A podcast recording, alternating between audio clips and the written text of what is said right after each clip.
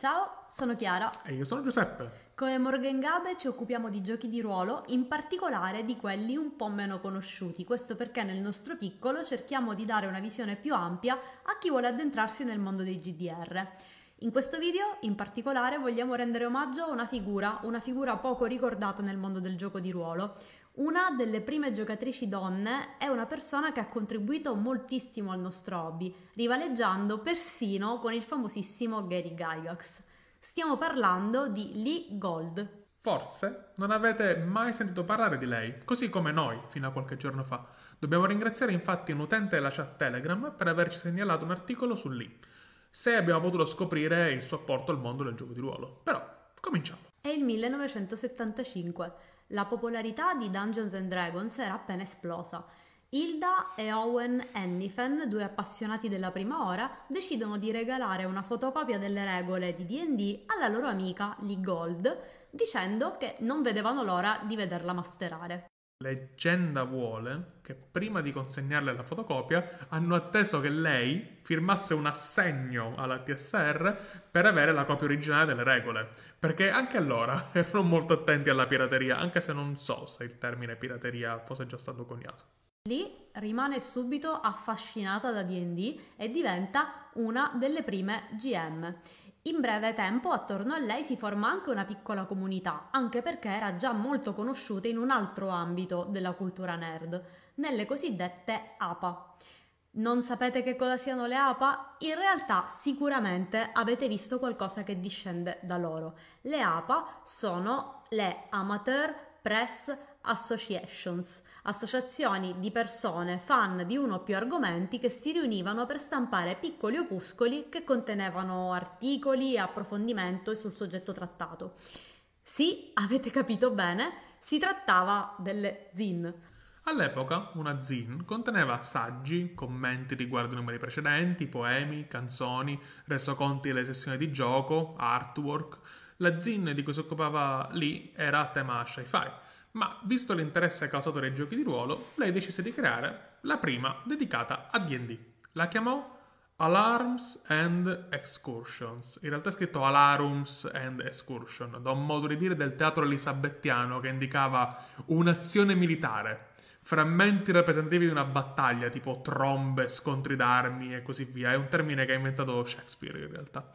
E per questa Zin desiderava solo il meglio. Per ottenerlo però ovviamente servivano iscritti. Ed effettivamente questi iscritti arrivano e arrivano in massa. Nel giro di pochi mesi Alarms and Excursions passò da essere uno spillatino di circa una trentina di pagine fino a contarne circa 150. Le pagine smisero di crescere solo perché appunto era uno spillato e non era possibile tenerlo insieme, eh, farlo appunto più, più grande quindi si cominciò a fare selezione sui contributor e sui contenuti che questa zin postava. Per capire di più su questo tipo di zin, però, facciamo un esperimento. Provate a immaginare di non avere internet, di essere dei giocatori di ruolo e di avere dei dubbi su DD. Quindi a chi rivolgervi? Ok, ai vostri amici, al vostro negoziante di fiducia della fumetteria, ok, ci sta. E poi? E poi alle zin. Infatti, la confusionarissima stesura delle regole di D&D originale ispirò moltissime discussioni e rese Alarms and Excursion un punto di incontro per scambiare idee, suggerimenti, miglioramenti, eccetera. Addirittura sembra che Ken Sant'Andrew partì dai dubbi sollevati dai giocatori su D&D in questa rivista per poi scrivere Tunnel and Trolls, che se vi ricordate fu uno dei primi competitor di D&D, ma non fu l'unico. Chiunque inviava le proprie correzioni e i propri suggerimenti, perché DD aveva bisogno di questo per poter essere giocato e funzionare. Persone come Steve Perrin, per esempio, arrivarono a ispirare game designer come Holmes, che è la mente dietro il Basic, per la precisione per il sistema dell'iniziativa. E iniziarono un sacco di discussioni su queste aziende. In questo periodo si trovano i primi contributi di Steve Marsh e Jonathan Tweet, che poi saranno tra gli autori della terza edizione di D&D, eh, di Mark Reinhagen, l'autore di Vampiri, o di Greg Kostikian, l'autore di Paranoia. E poi, e poi, insomma, c'era Gary. Gary. Gary Gygax che contribuì a qualche numero della rivista, ma arrivò a odiare le APA, in particolare quella di lì. sembrava che considerasse gli autori delle zin poco più che criminali. Criminali. Criminali che avevano guadagnato la loro fama sul suo lavoro. Una delle prime polemiche si scatenò quando moltissime persone iniziarono a lamentarsi per il prezzo di DD considerato troppo alto. Vi ricordiamo, l'abbiamo detto anche nell'altro video, che DD all'epoca costava 10 dollari, l'equivalente di 45 dollari di oggi, ma per uno spillato. Gary quindi scrisse su Alarms and Excursions che i creatori meritavano di guadagnare del loro lavoro e che lì aveva cominciato con le fotocopie del suo gioco. Ma a far arrabbiare veramente Gary furono discussioni sui difetti di DD e i tentativi di modifica per rendere il gioco più funzionale, quindi proprio fu colpito nell'orgoglio. Lui scrive, leggo, le APA sono generalmente poco interessanti, create da persone in cerca di vanità. Lì uno può trovare pagine e pagine di chiacchiere banali e opere inutili, scritte da persone incapaci di creare niente di pubblicabili da altre parti. Scusa, Gary. In più, continua, pagano soldi per vedersi pubblicati da qualche parte riguardo le loro ideuzze, criticando quelli che sono veramente in grado di scrivere e fare game design. Mai far arrabbiare Gary. Nel frattempo, Malgrado le critiche di Gary, Lee diventa una game designer. Pubblica dei giochi, Land of the Rising Sun, una versione di Chivalry and Sorcery ambientata in Giappone, e Land of Adventure, mirato a giocare in setting storici. Viene creditata anche, tra le altre cose, in GURPS Japan e in Rollmaster. Gold arriva dalla sottocultura dei fan dello sci-fi, che generalmente era fatta di mh, mm, uomini, ma non dominata dagli uomini. Lì esistevano molte figure femminili carismatici in luoghi di importanza, cosa completamente opposta rispetto al mondo dei giochi di ruolo, specie negli anni Ottanta. Per raccontare alcuni aneddoti che facevano capire veramente il clima di quegli anni, una volta alla Origin Convention un venditore di magliette le propone di comprare una t-shirt ironica, ironica con soprascritto Wargaming Widow, cioè vedova del wargame.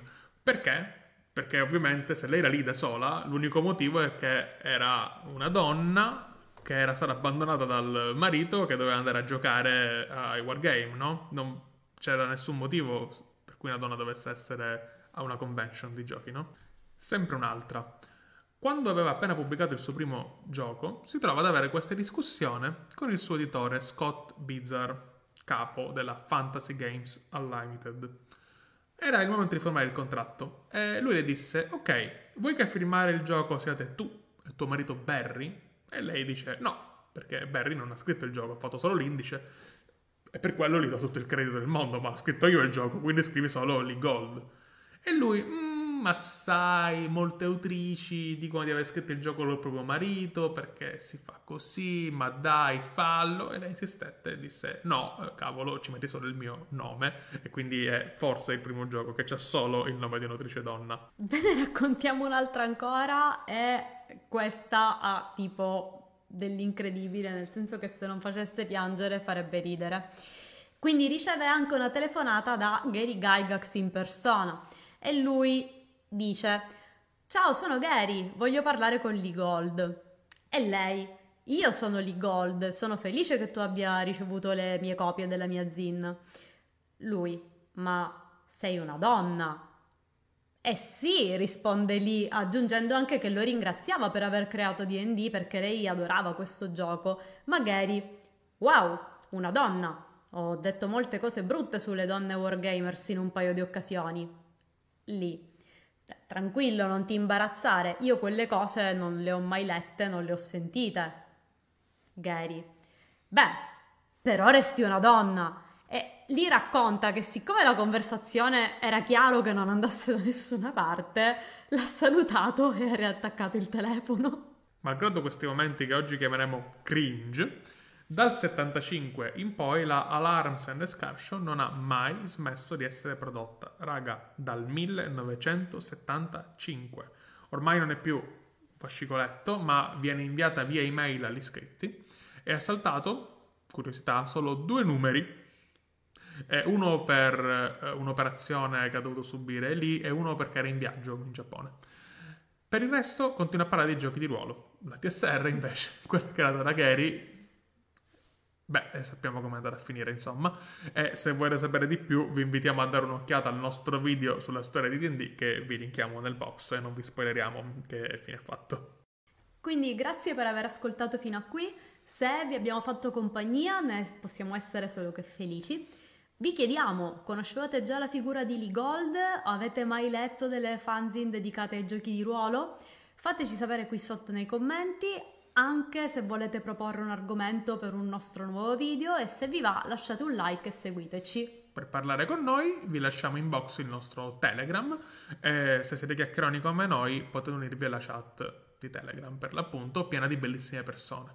Ringraziamo di cuore Eugenio per averci fatto conoscere la storia di Lee Gold. Ciao! Ciao!